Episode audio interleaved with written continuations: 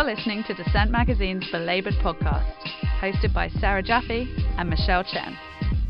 Hi, Michelle. Hey, Sarah.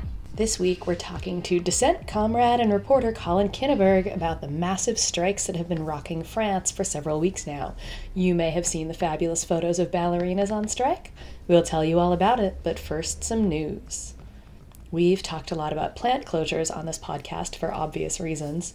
The effects of deindustrialization are vast and have reverberated throughout American politics. Trump won in key states in part because he promised to bring back jobs to places that had seen factories close. He, of course, made a big show of visiting the Carrier plant in Indiana to promise that it would stay open before he'd even been sworn into office. And the GM strike had as one of its major issues the closure of several plants, including the Lordstown plant in Ohio. We have heard on this show from its workers a few times since my reporting trip there, and so I was, of course, interested in this new study from the University of Pennsylvania, which found that rates of opioid related deaths increase in U.S. countries after an auto plant closure. For a long time, automotive jobs were a pathway to the middle class, said lead author Atheendar Venkataramani, associate professor of health policy and medicine at Penn's Perelman School of Medicine.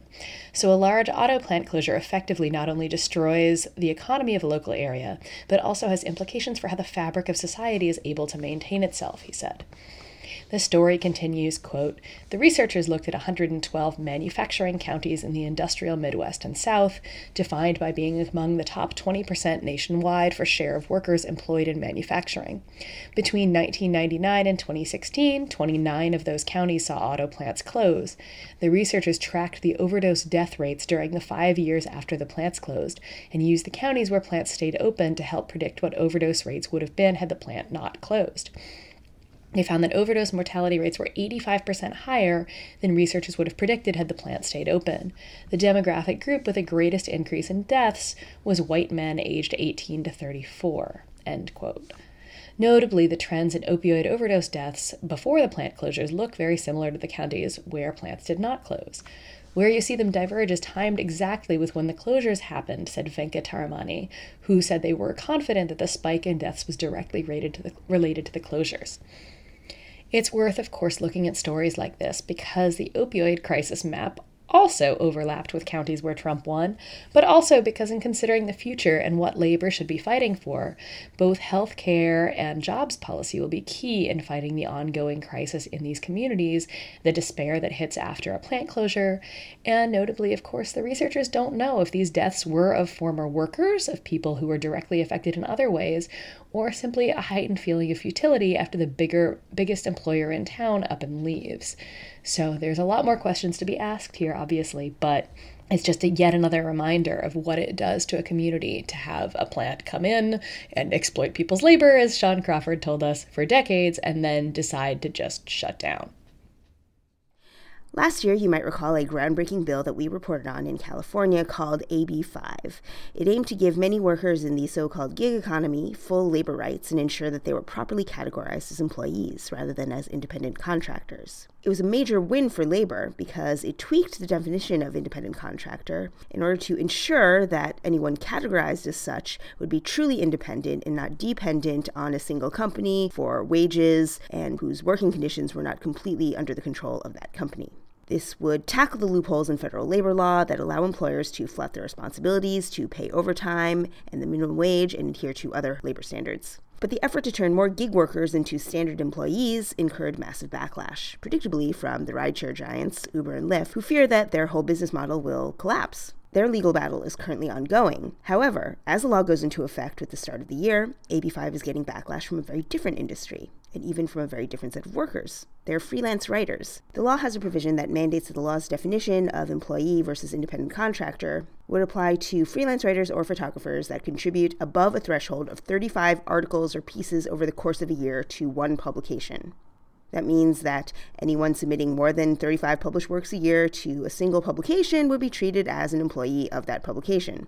A group of freelancers are now waging a legal challenge against AB5 because they say that this would lead to employers terminating their contracts with freelancers because the companies do not want to hire them as regular staff. So is AB5 going to kill freelancers' careers or will it help raise standards for freelancers and for even staff writers? Will it prevent the race to the bottom on wages? And will it help more journalists secure stable employment? I spoke with Tia Koonse of the UCLA Labor Center about the ramifications of AB5 and what it could do to the industry.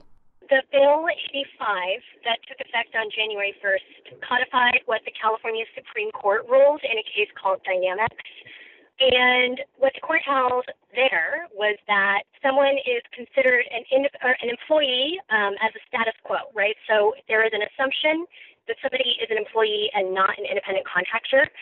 And the company or the person that they're doing work for has to show all three of the following things in order to demonstrate that the person is an independent contractor and get out of their liability to pay that person minimum wage and provide overtime and meal and rest breaks and whatnot.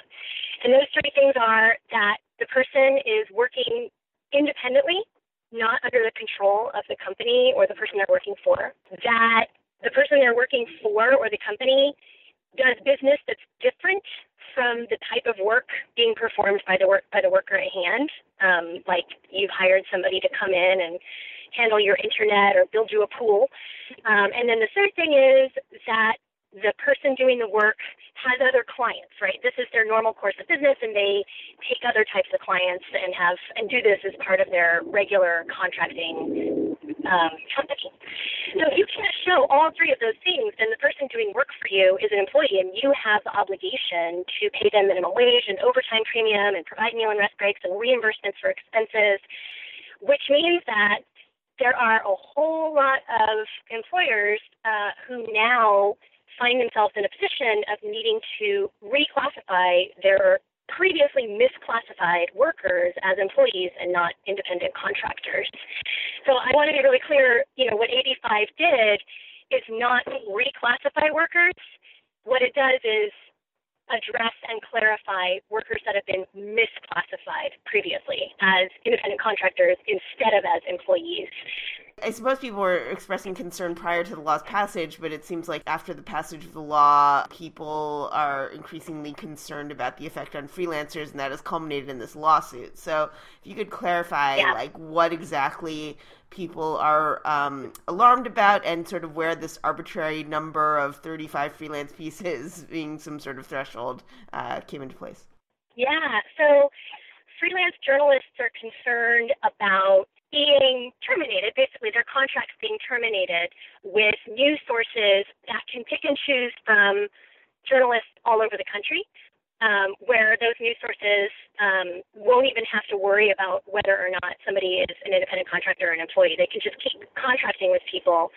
Um, and so while California is the only state that has this ABC test, um, it places those journalists the fear is it places those journalists at a competitive disadvantage because those sources aren't going to they're going to terminate their contract rather than open themselves up to liability for having to pay minimum wage and overtime and to unionization liability and and to having to make payroll taxes like workers compensation and unemployment.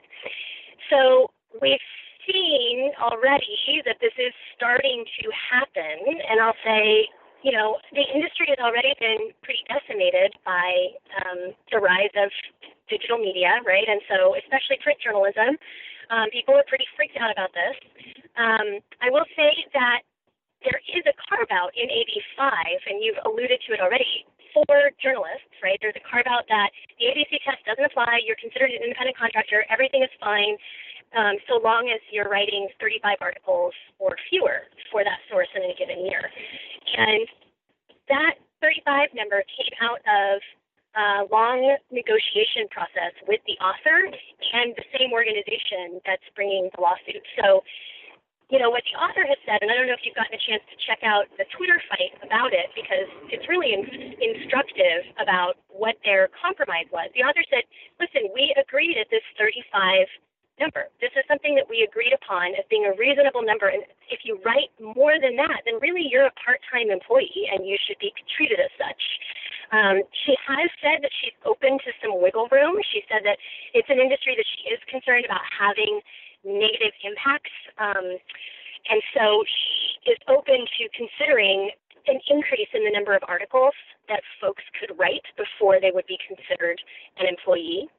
Um, but I would also say that the National Writers Union has come out in favor of AB5 and has said that this isn't really the right approach, and that what we're trying to do is provide protections for journalists who try to organize, right? That we've seen that what major news sources and major media sources have done is fire people wholesale, hire exclusively freelancers who can't unionize, um, and in that way really drive down people's wages and benefits and expectation of a decent quality of life if you're a journalist.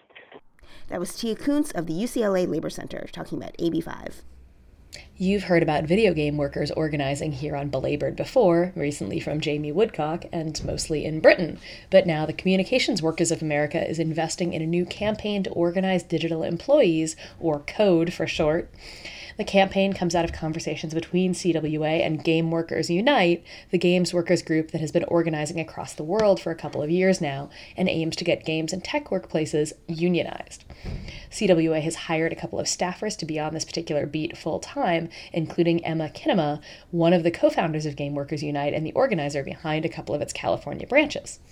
Video game workers in particular have been outspoken recently about the problems in their industry. I have spoken to several who described crunch time, excessive unpaid overtime that tends to happen as games get closer to publication, and talked about the industry's ongoing gender and race issues. It is overwhelmingly dominated by young, white, straight men. They are also rolling layoffs after a big game drops. One worker said to me, They tell you you're a family, but your family doesn't lay people off every year. The tech industry, of course, also has a sexual harassment problem, and workers, we've noticed, have begun, begun to act politically on the job around ICE, around surveillance, around the tools of war, and of course, climate change recently at Google. So it's great to see a big union that has been successfully organizing other parts of new media, notably, of course, our own journalism industry putting some weight into unionizing tech workers and giving them a voice on the job on a regular basis. One of the world's major fruit companies, Fyffes, is in hot water over a labor dispute in Honduras. The company has been accused of union busting and subjecting workers to dangerous pesticide exposures and harsh conditions on the melon plantations of the Choluteca region. Under a subsidiary of the conglomerate Sol Fyffes, called Melon Central, many workers have aligned with STAS, a militant union that is known for organizing temporary, seasonal, and subcontracted workers.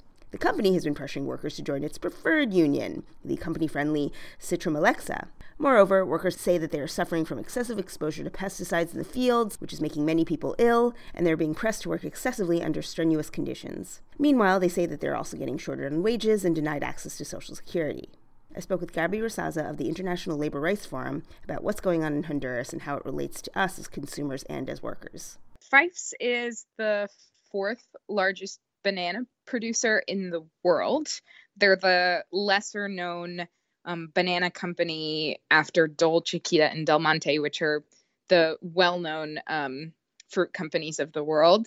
Um, they produce um, bananas, melons, pineapples, um, mushrooms, and plantains um, that are exported to Europe and the United States um, under different labels. So there is a labor conflict that involves a union in Honduras.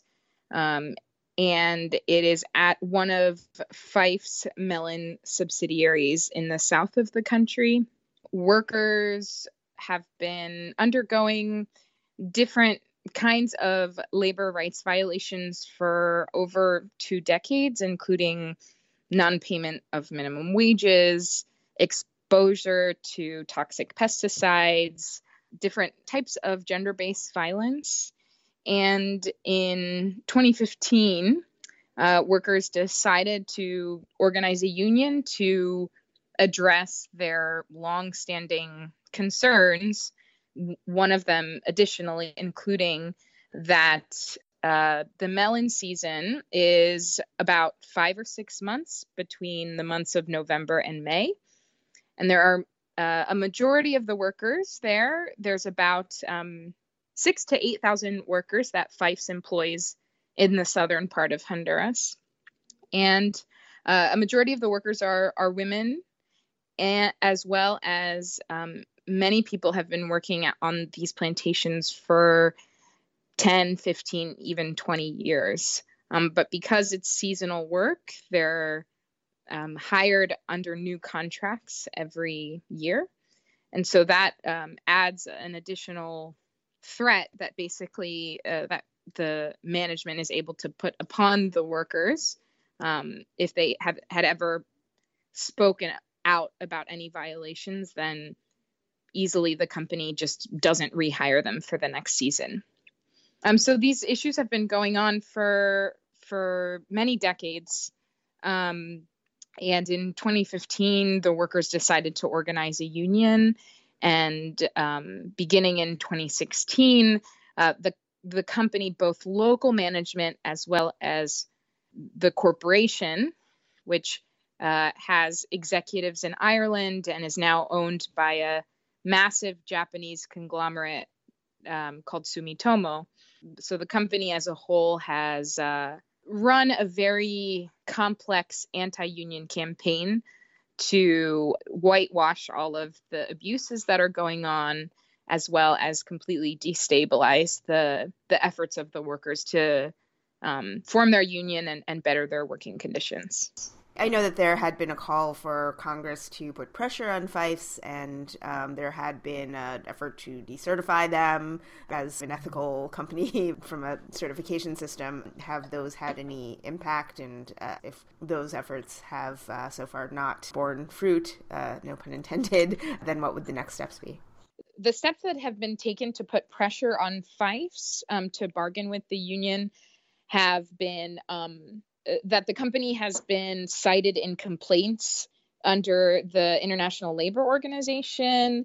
The company is also cited in the CAFTA complaint. The, there's a free trade agreement complaint um, between the U.S. government and the government of Honduras. Over the summer, Costco announced to ILRF that they would not be sourcing from Fyffes in the melons in Honduras. And Fyffes has been expelled from the Ethical Trading Initiative, which is a multi stakeholder uh, ethical consortium in the UK, as well as last year they were also decertified by Fair Trade USA. So, all of those points of pressure on Fyffes had two different effects. Fyffes, in different occasions, their corporate executives have decided to come to the table to dialogue with the union, but many of the agreements that have been signed by the company and the union, as well as verbal agreements during those meetings, have not actually meant any concrete improvements for workers. And it's also been part of their um, public relations campaign to um, say that they're trying to find a specific dialogue with the union. The other thing that Fyffes has done as a result of the campaign pressure is um, the biggest anti-union tactic that they've used is that that local management has um, started their own company controlled unions um, and now they're massively affiliating all of the workers on the melon plantations um, to these company controlled unions so that they can say that they respect freedom of association. So I guess as consumers, I mean, what should we draw from this? Is it that these like ethical certification systems are kind of useless? It's extremely difficult to ask a consumer in their day-to-day life to make every single consumer choice an ethical one and I think the the bigger problem as well is that you have these independent bodies that really are industry and corporate led that just provide a PR service um, for the global brand.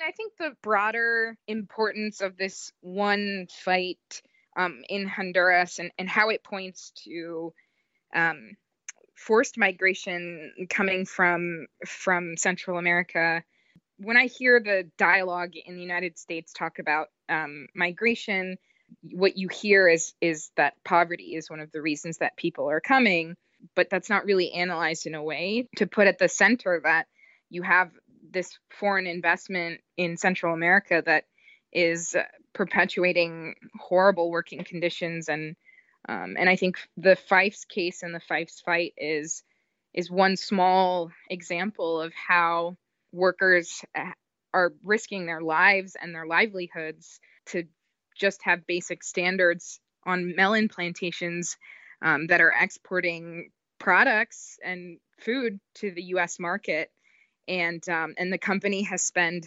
tens and thousands of dollars on lawyers, um, both in the U.S., in Europe, and in Honduras, to to do whatever they can to stop stop the the union from getting a, a collective bargaining agreement. That was Gabby Rasaza of International Labor Rights Forum.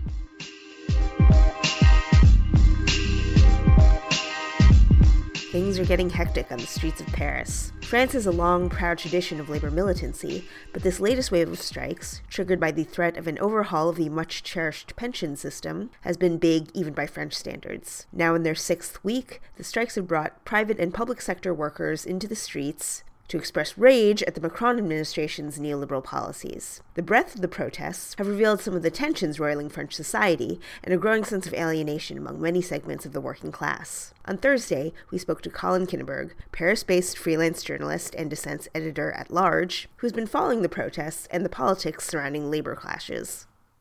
So there has been a lot going on in France for the last couple of months, but not all of it filters over to the US media. So for our listeners who haven't been paying attention, tell us briefly who's on strike and why and how long it's been.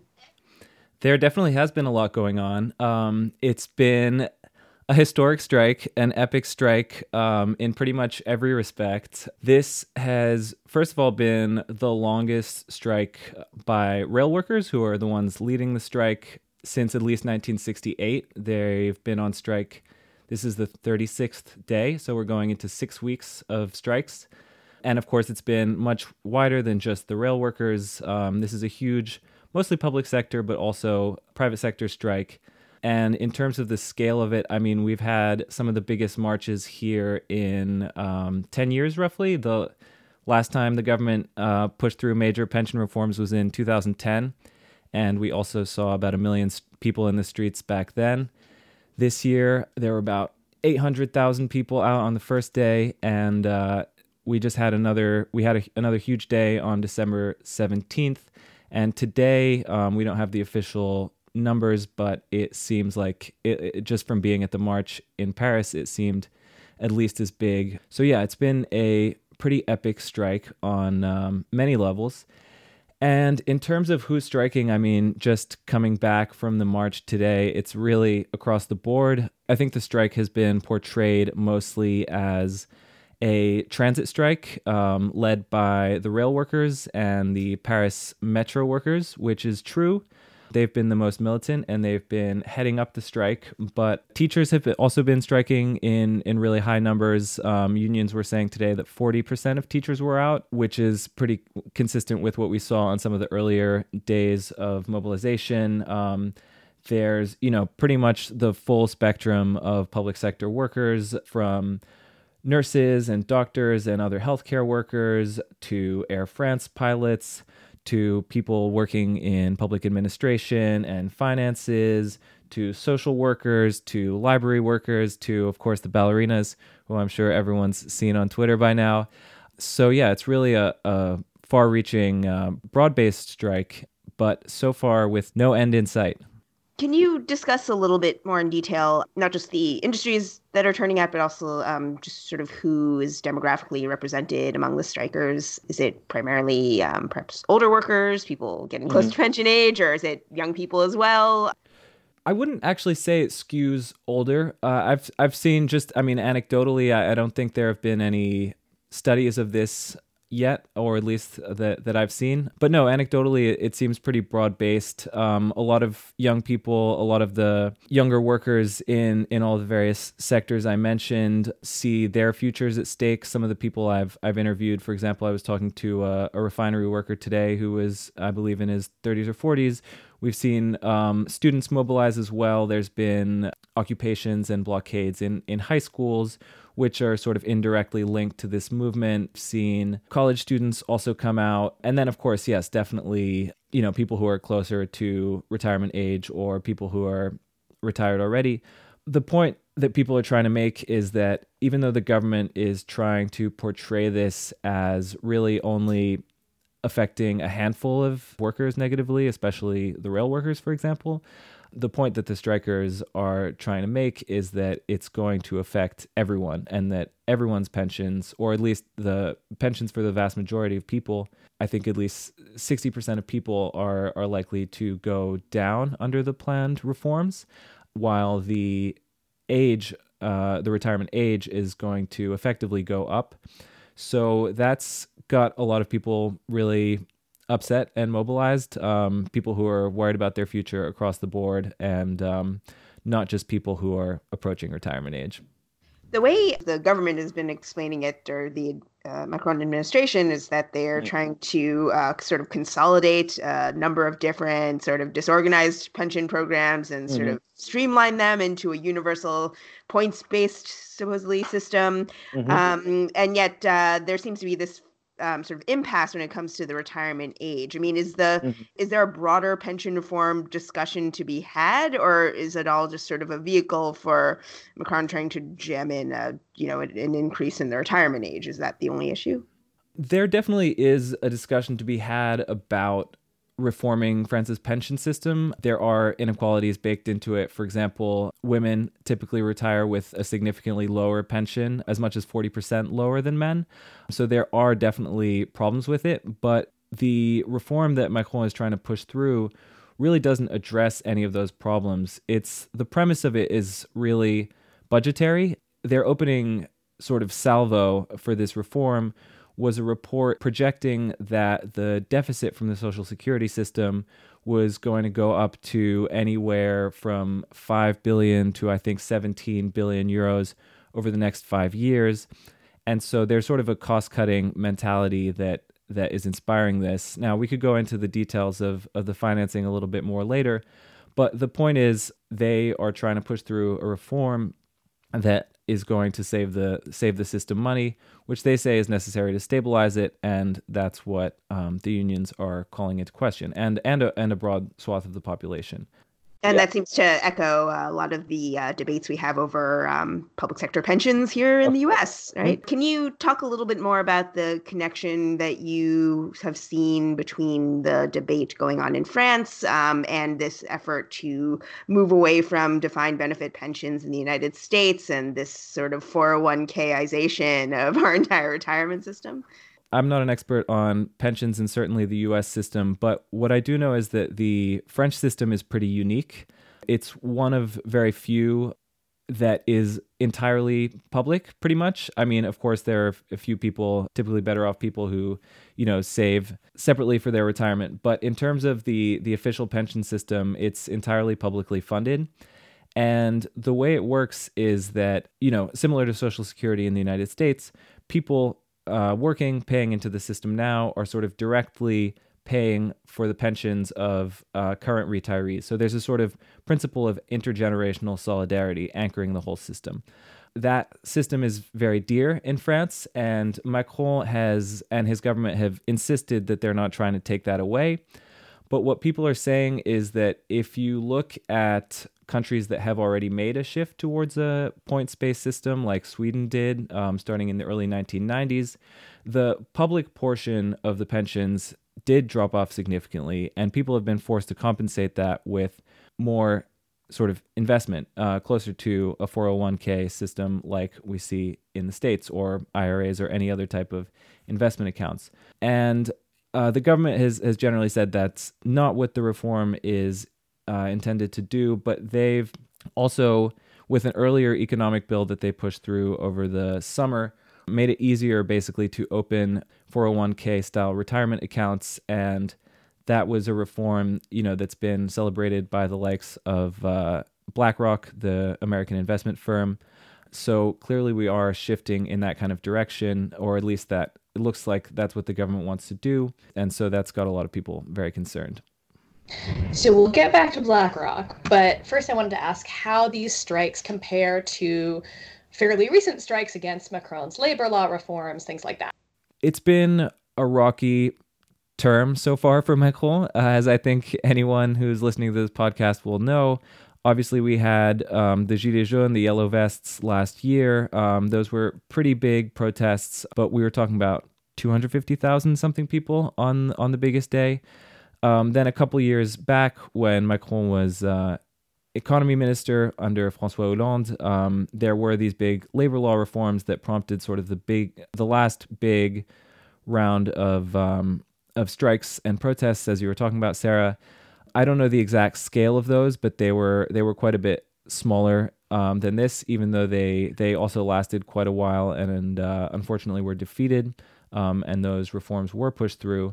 So again, the last time we saw a movement on this scale was um, was back in 2010 when um, Nicolas Sarkozy, the right wing president at the time, and his administration made an earlier round of pension reforms, which are the ones that increased the age from 60 as it was as it had been since the the 1980s to 62 which it is now and now again as we sort of touched on um, macron and his government are trying to push it up effectively to 64 can you talk about the specific role of the transit sector in these strikes and how uh, how those have affected everyday life and um, mm-hmm. not just in cities like Paris, but I suppose all over the country? Um, how have people sort of been dealing with that on a day to day basis? You know, has the city been paralyzed in some parts, or are people just sort of getting along with it? And how has that affected how people perceive this strike uh, in terms of the the public reaction?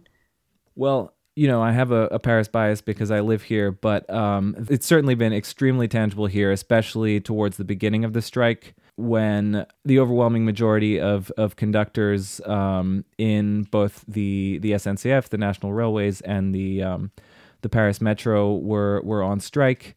Um, pretty much all of the lines were shut down, um, both just within Paris and in the wider region. So uh, for me personally, for example, that means I'm I'm doing you know a 45 minute bike ride to work every day instead of uh, my usual train ride, and um, you know traffic has just been insane, and people are mad and yelling at each other. Um, it sort of calmed down a little bit over the holidays because people, uh, more people went back to work, and uh, I mean, among among rail workers, there was sort of a even though there was no official reprieve in the strike, um, you know, people were struggling after after weeks without pay. So there there were a few people who went back to work, and so there was sort of a dip a dip in the strike and a, a quasi return to normalcy.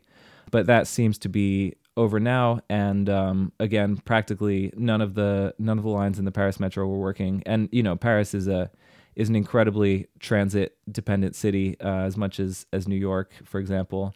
So it's it's definitely caused some chaos, and um, I mean, just financially, the uh, well, the national railways are counting losses of about 700 million euros from the last month, um, and uh, in Paris, about you know 100 million, or likely quite a bit more, because um, they're going to have to refund a bunch of people's transit passes. So it's definitely been um, if not crippling throughout the whole month. Um, certainly crippling at the beginning, and uh, it's definitely made it made it challenging. So the strike is absolutely at the center of attention. There's a lot of pressure on, I would say, especially on the government. If you look at the polling, um, to to make some concessions, um, but it's not really at all clear. I mean, we still seem to be in the stale, same stalemate we were essentially when the strike started. Um, so it's really not at all clear yet how this is going to play out, even uh, six weeks in.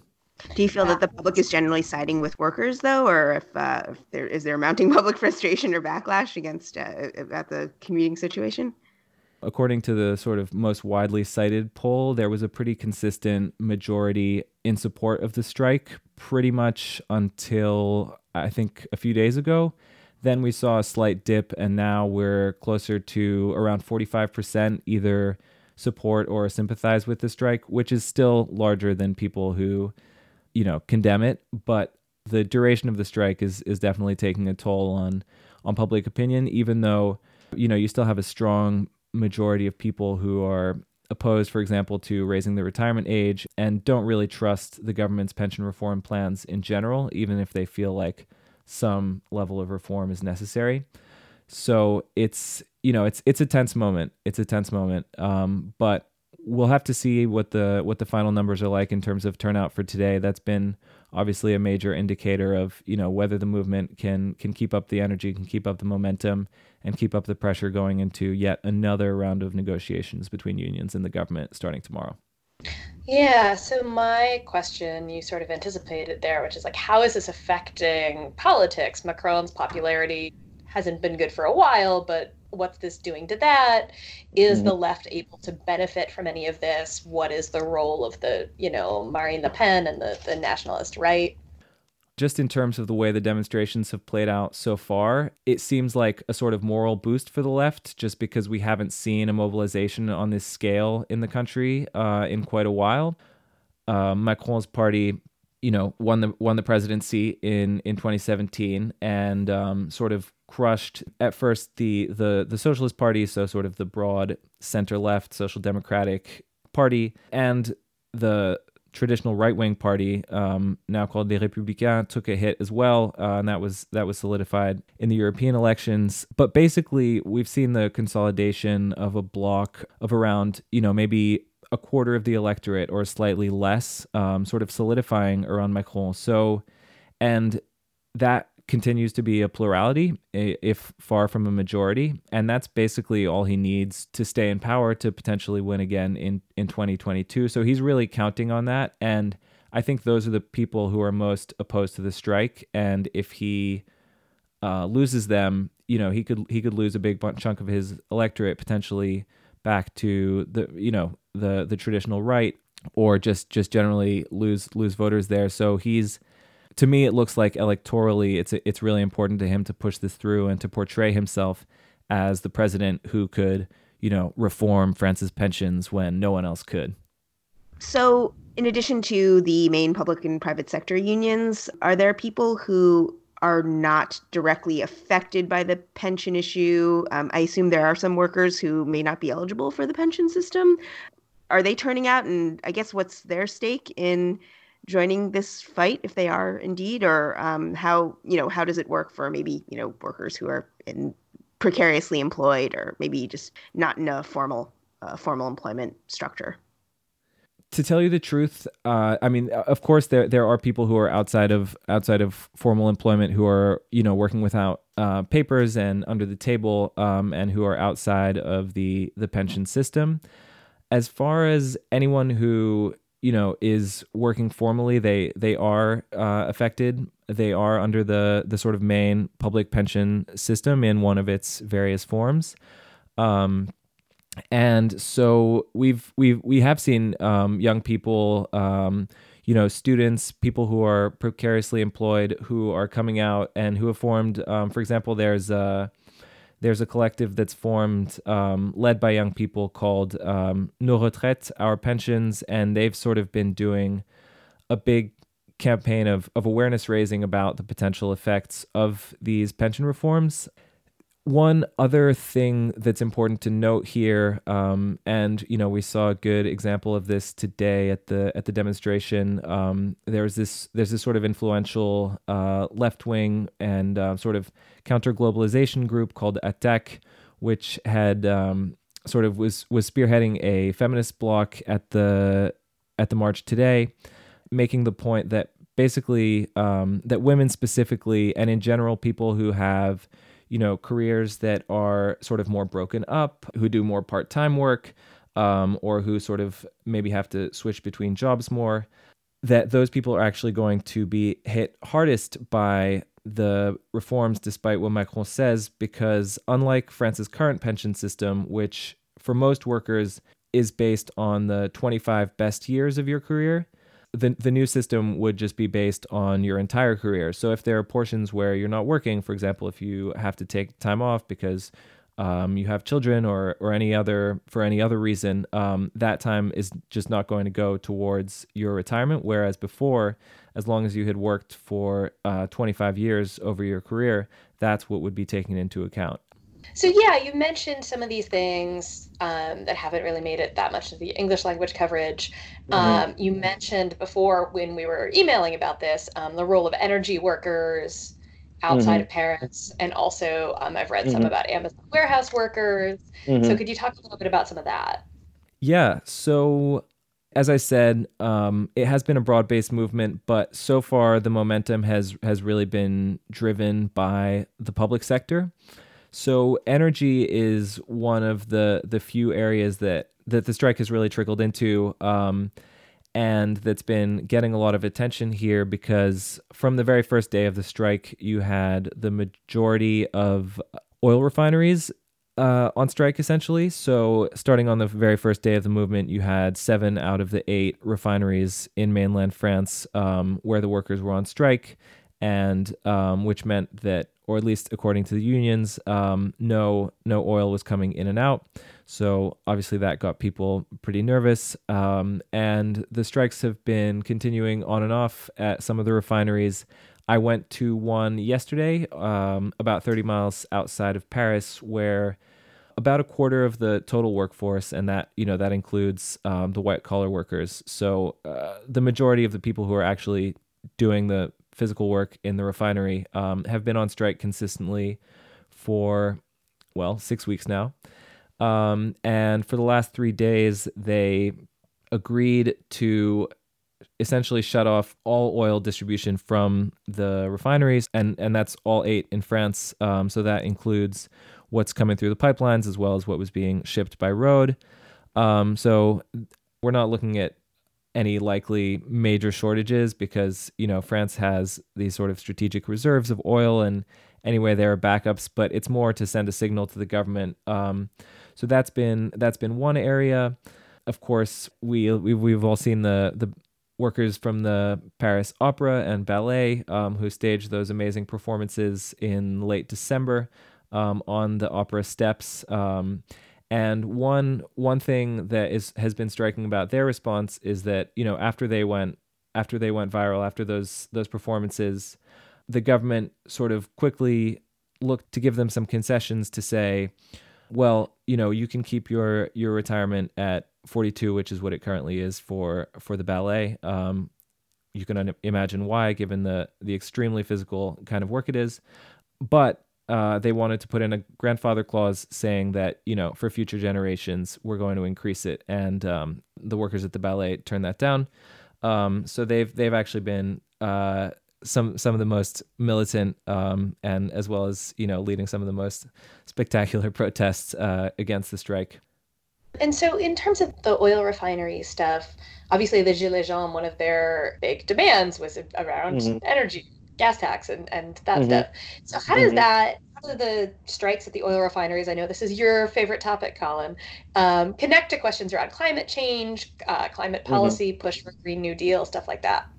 I wish there were a more straightforward connection. When I spoke to the workers yesterday, I mean, uh, they what they very clearly said to me was our number one demand, our you know, the demand we we want to send right now is withdrawal of the pension plans and that is that's it pretty much um, so we i wasn't really able to get into uh, sort of those bigger questions if you look at another energy sector um, that is on strike. I mean, you've got workers in the sort of semi-public um, electricity sector, um, so electricity and gas, and they've also been conducting some pretty militant actions. So, um, electricians specifically in some regions uh, in the first couple weeks of the strike cut off power um, a couple times temporarily. Some of that was very targeted. For example, right before Christmas, um, there were cuts to an Amazon warehouse overnight. Some of that was less targeted and hit, I think, about 50,000 homes uh, and businesses, of course, in one region and there was a lot of controversy because you know the government was saying a hospital was affected and there was a lot of back and forth about whether that was true. But anyway so there have been um, some pretty militant tactics on that front. And one of the sort of fundamental demands you'll see from electricity workers um, because they wear it everywhere on their union jackets everywhere they go is to bring back a 100% public energy system um, as it's been you know gradually sort of dismantled and and privatized over the years. Um, so I think that has sort of more obvious direct ties to a sort of Green New Deal vision. Um, and clearly, they're a fairly militant uh, and committed group of workers who have been have been part of this movement and and many others. We also saw energy workers in one region restoring power to people. Um, so there's been these sort of uh, smart devices put it, put into these smart meters put into people's homes uh, just recently over the last year or two. And they come with the ability to um, limit your power to to to cut your power if you haven't been paying on time and um, so a lot of people were affected by that and in one region um, as part of the the current strike movement, the the workers turned off those smart meters so that uh, the residents could get full power again. Um, so again, I think very much in keeping with a sort of Green New Deal vision of of a right to energy um, and uh, a sort of militant labor movement, helping to make that happen.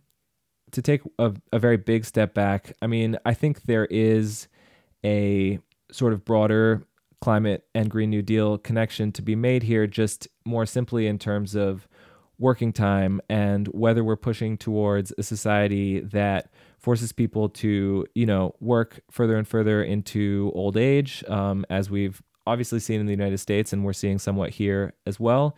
Or do we give people, uh, you know, the chance to to retire in dignity um, with a comfortable pension?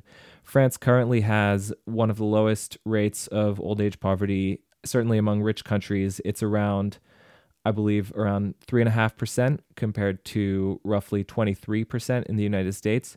So we already have the building blocks, despite the inequalities that do exist in the system here, of a sort of, you know, a vision of a, of a dignified life after work.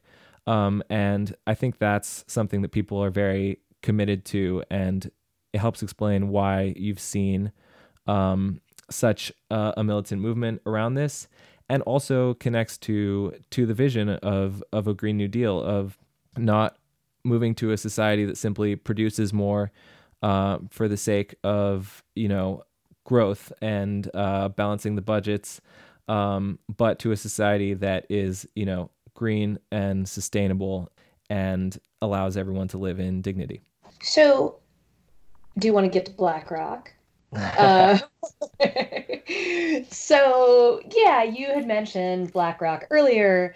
What is their role here? Are there other companies that are also sniffing around potential privatized pensions? Mm-hmm. Um, and what are people doing about it?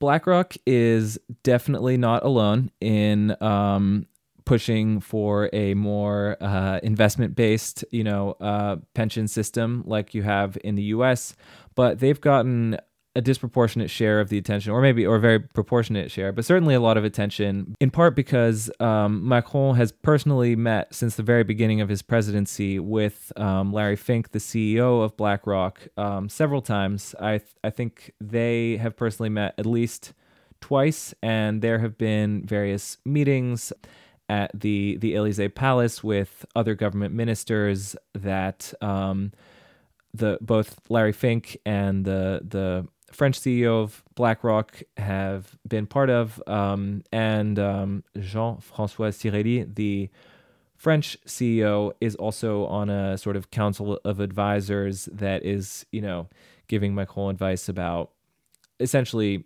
privatization plans, is how I've seen it characterized, but more generally on on economic policy.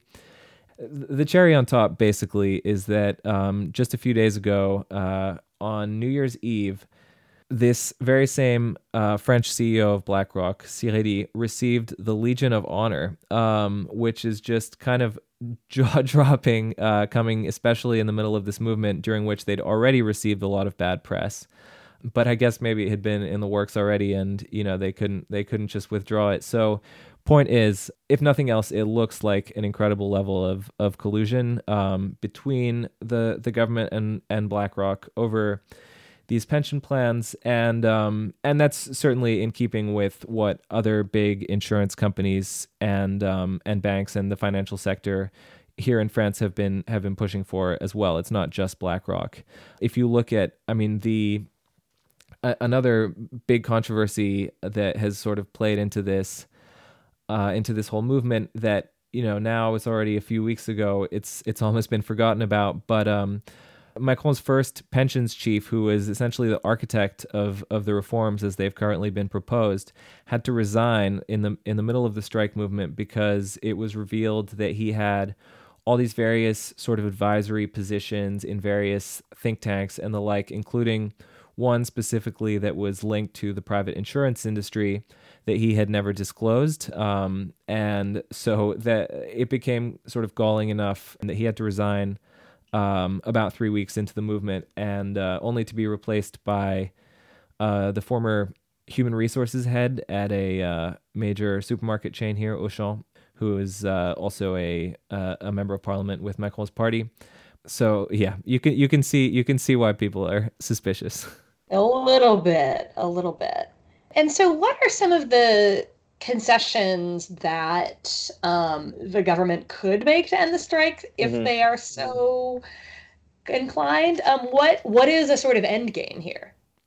I think the most likely concession we could see is around this. Um, I mean, it's been called the pivot age, but what would effectively be the sort of new age to get a full pension, um, which would be 64. So that was what the the sort of more conciliatory, uh, so-called reformist unions like the CFDT, which is currently the largest union in France.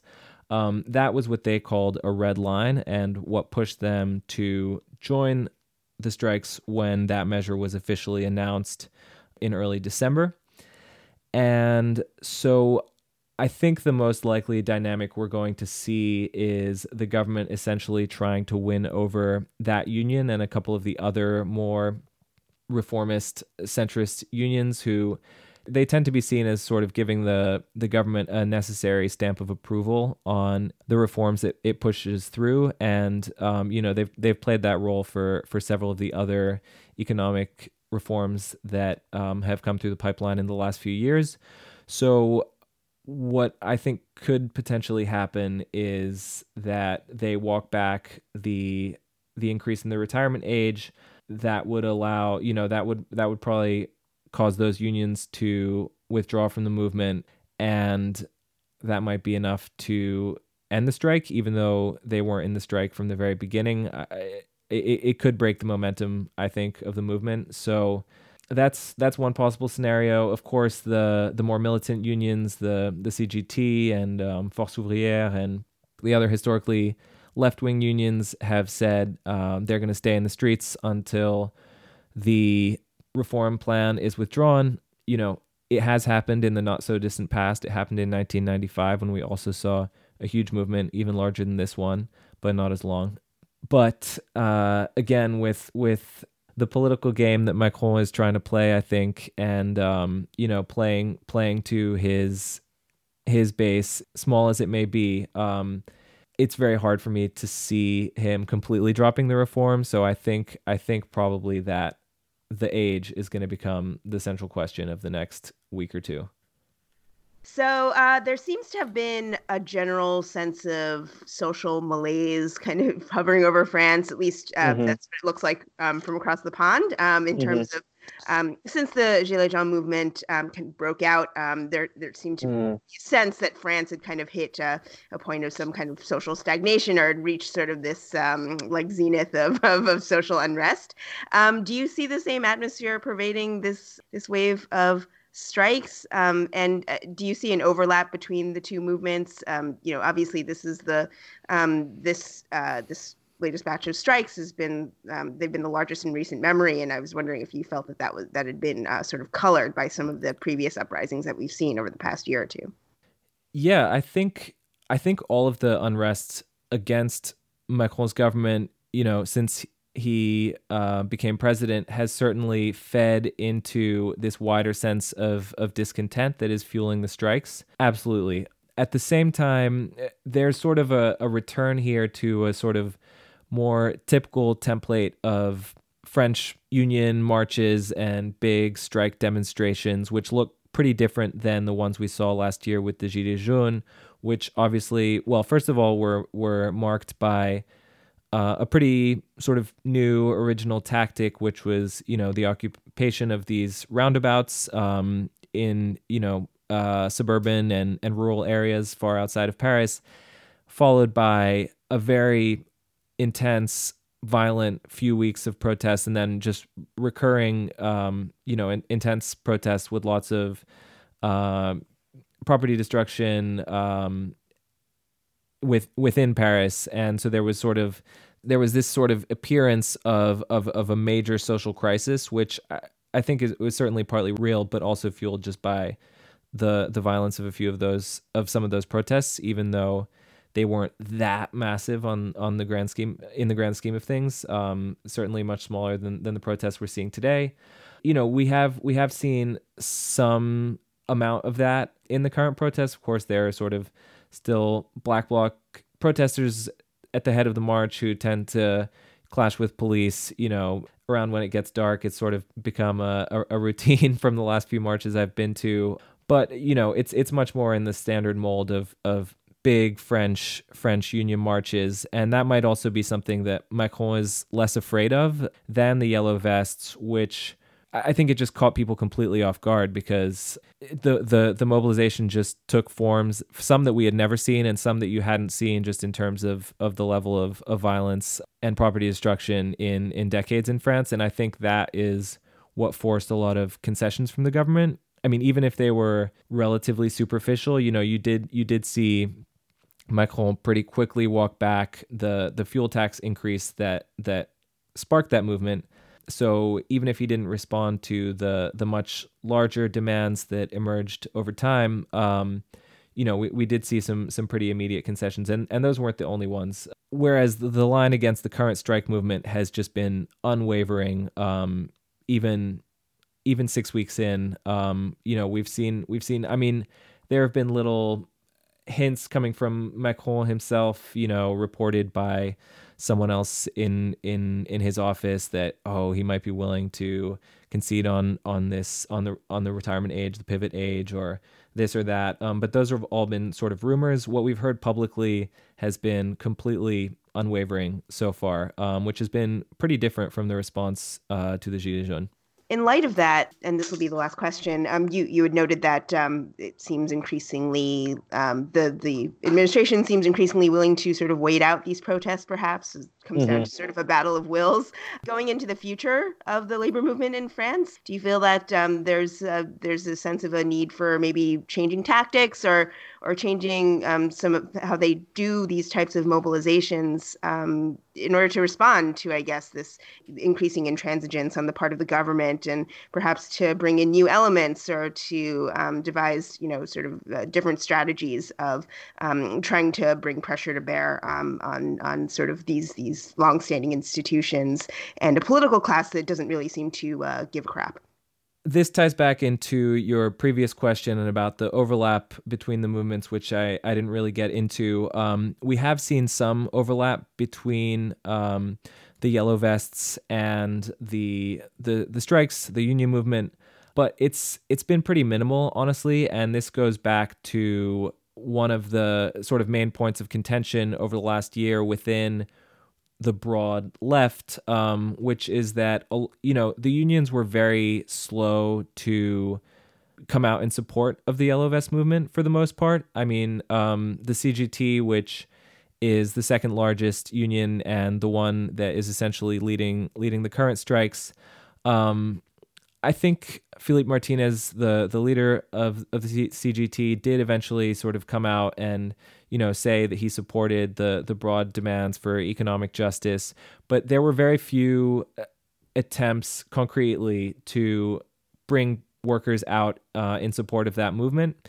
You know, I mean, it's it's understandable. You had a lot of hostility from the beginning with among the yellow vests to unions, basically just to all forms of political organization.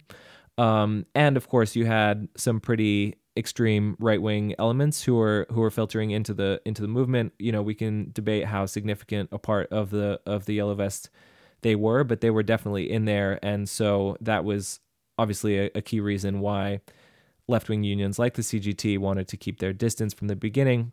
What we did see much more was convergence, for example, between um, the yellow vests and climate protesters. Um, but even that, you know, it's what I've heard from from organizers who are kind of more on the on the climate side of things is that it's been very slow slow going coalition work.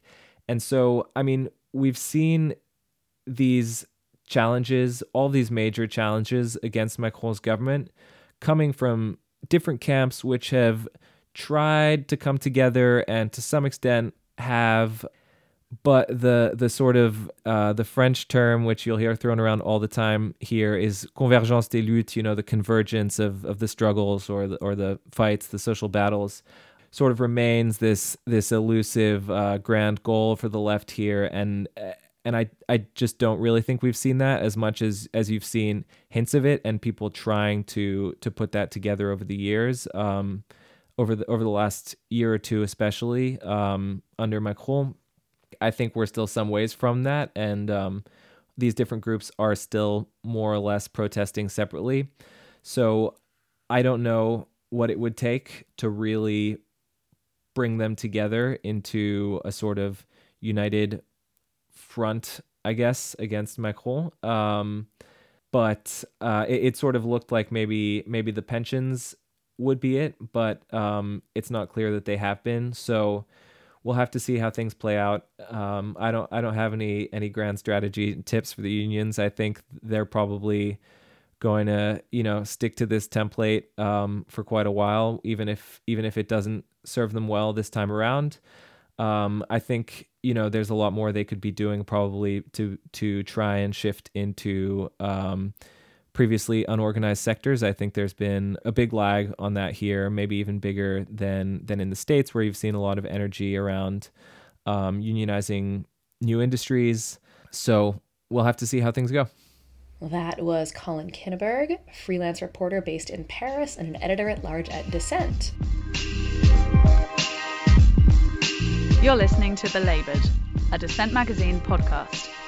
Links to articles mentioned in this episode may be found at dissentmagazine.org.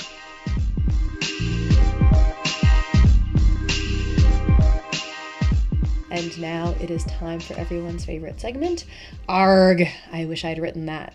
Is work driving you to therapy? Or would it, you know, if you could afford therapy? This week's ARG piece, titled appropriately, Why Work is Driving More of Us to Therapy, at Vice, is for you. This is a second time hit for comrade Josh Gabert Doyon, and I'm really going to need him to get out of my head. I discovered that celebrity therapist Esther Perel had a new podcast on Spotify called How's Work recently, and immediately thought, damn, I need to write about that. But Josh has beaten me to it and interviewed Perel to boot. Editors, I still want to write about it. Perel is a relationship therapist, and her previous work centers around couples, but the conceit of How's Work is that work is, after all, for most of us, a place where we have complicated, difficult relationships, and that we might need help dealing with them, especially as work becomes a bigger and bigger piece of all of our lives, or as Josh writes, quote, more all consuming, more precarious, and more emotionally fraught, end quote. He notes, Quote, Despite her attempt to smooth out the nagging unconscious hang-ups of workplace psychology, one question remains a constant preoccupation throughout Perel's podcast. Why has workplace mental health become so squalid that we need therapy in the first place? And will therapy really fix it? End quote. Perel's obsession fits in nicely with my own. She tells Josh, quote, I've been looking at how work has become a central hub for something it never was identity, meaning, purpose, and belonging. End quote. He continues, quote, Perel was struck by the way that patients who came into her office for couples therapy had come to see romantic relationships in economic terms, as well as describing their professional day to day in terms of romantic fixation, end quote. The workers she talks with include pilots, communications workers, and strippers. Perel is well aware that individual therapy won't solve the structural problems with work and the way it has tra- taken over our lives. Josh also asked Kathi Weeks, friend of this podcast and author of the brilliant The Problem with Work, to weigh in, and Weeks noted that rather than adjusting to the status quo, we could use more questioning of the idea that we should love work to begin with. Cough, cough, someone you know is working on a book on just that subject. Josh writes, quote, That's the tension with Perel's new project. How do you address psychological complexity in the workplace without putting the burden on the workers who are struggling through it? Perel is surprisingly candid on this. I think that young people are continuously encouraged to feel good about themselves, to embrace wellness and self help that's not actually helping them, she says. Downloading the insecurities of modern work onto the workers themselves has radically altered how coworkers interact. No amount of free food or money or purpose is going to compensate if you have a poisonous relationship in the workplace. End quote. Therapy, in other words, won't solve all of our problems, but it might help us think a little bit differently about how to do that. My pick for this episode is by friend of the podcast, Melissa Gira Grant in The New Republic. It is called Human Trafficking Courts Are Not a Criminal Justice, quote, innovation, unquote. The courtroom is designed to be an instrument of justice, but for many sex workers in New York City, their courtroom has come to symbolize everything they fear about the government the moral policing, the public shaming, the punitive isolation of a hostile legal system. Ironically, the court that they fear is designed to be rehabilitative. The city has, for the past several years, piloted so called human trafficking intervention courts, which are ostensibly designed to protect sex workers who have been arrested. The courts were presented as a humane alternative to regular criminal court, aimed at protecting people from human trafficking because the participants would be sentenced to receive social services, linking them to local nonprofit organizations, and these would then connect them to counseling, healthcare, etc. It was motivated by good intentions, but the reality of this alternative court system often fell short of the ideal vision. Women who were arrested would typically get pushed through an uncomfortable bureaucracy that tethered their access to services to their submission to a stigmatizing, often degrading legal process, whether or not they were really victims of trafficking. The courts often ended up further criminalizing individuals who are treated as victims, but also face the humiliation of being ignored, condescended to, and stereotyped by the judge. Grant described the mandatory services that people are ordered to undertake as a rite of repentance. Quote, In their first appearance at this court, defendants are typically mandated to a half dozen or more quote, sessions, unquote, in a social service program, like Garden of Hope, an anti domestic violence nonprofit that now also serves victims of human trafficking. Through attending these sessions and regularly reporting back to the court in further appearances, defendants are expected to demonstrate their progress and avoid future arrests. The problem is the future arrests seem to happen anyway, and the process becomes increasingly punitive. The New York Times recently reported on the criticisms of the courts, namely that there has been little effective objective evaluation of the outcomes and no meaningful data collection on how the court has actually performed with respect to its ultimate goal of helping victims of trafficking get out of their situation. Yet Grant points out that these critiques of the court are not new. They began to surface almost immediately after the courts were implemented, and they were often aired by advocacy groups for sex workers that seek full decriminalization of the trade. She cites a 2014 study by the Red Umbrella Project that found that, quote, in Brooklyn and Queens, the people funneled into the courts reflected the racial profiling that police engage in with other arrests. 69% of defendants facing prostitution charges in Brooklyn were black, and in Queens, 58% were East Asian. They also pointed out that the, quote, services, unquote, offered by these intervention courts were inadequate to help even someone who did want to leave sex work, while the arrests re-victimized the same people that the courts said that they were saving, unquote. Yes, there were some cases in which women did say they found help through the courts that they might otherwise have never gotten. But while the courts might provide an alternative to jail, the fact that it relied on arrests created a disturbing cycle in which people were compelled to get services that they did not necessarily want or need, or that were insufficient, and they were often mandated to go through a series of sessions with social service workers who did not seem to have their best interests at heart, and then report to the court to, quote, show progress. It also fails to take into account that many sex workers aren't waiting to be rescued from their job. For whatever reason, they're not going to stop working, and no court is going to tell them otherwise even if it does continue to arrest them over and over. And for people who are actually trafficked, the last thing they need is probably a government intervention that fails to respect their own agency and still subjects them to being targeted by police, even if they are brought before an alternative court system. In many cases, the process was a colossal waste of time and resources, both for the so called victims and for the court system itself. There seemed to be little interrogation of the role of the court in this whole process. If the point is to provide services, why push people through the rigmarole of a Kafkaesque trial process that might ultimately just leave them increasingly vulnerable to being rearrested? The consequences of this continued criminalization of sex workers were revealed with the death of Yang Song, a Chinese immigrant who was assigned to the court and who later fell to her death as she tried to escape police who were raiding the massage business where she was working. Grant writes, quote, Over the years, I have reported on these courts, defendants, their attorneys, and some service providers themselves have each pointed out the bitter irony that the same people the courts regard as victims of a crime are judged as rehabilitated based not on their own self directed goals, but on whether police arrest them again in the future, unquote. The photo accompanying this article shows a woman holding a sign proclaiming, Sex work is a regular ass job, period, unquote. That's what many judges and rescue charities perhaps fail to understand about this industry. People do sex work for the same reason they do any other type of work. It's how they make a living.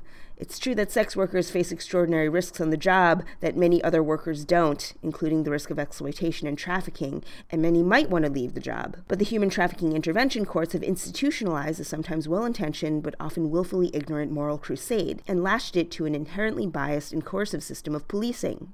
The city's zeal for saving sex workers has resulted in untold social costs. And as we see with the example of Yang Song, some have paid with their lives.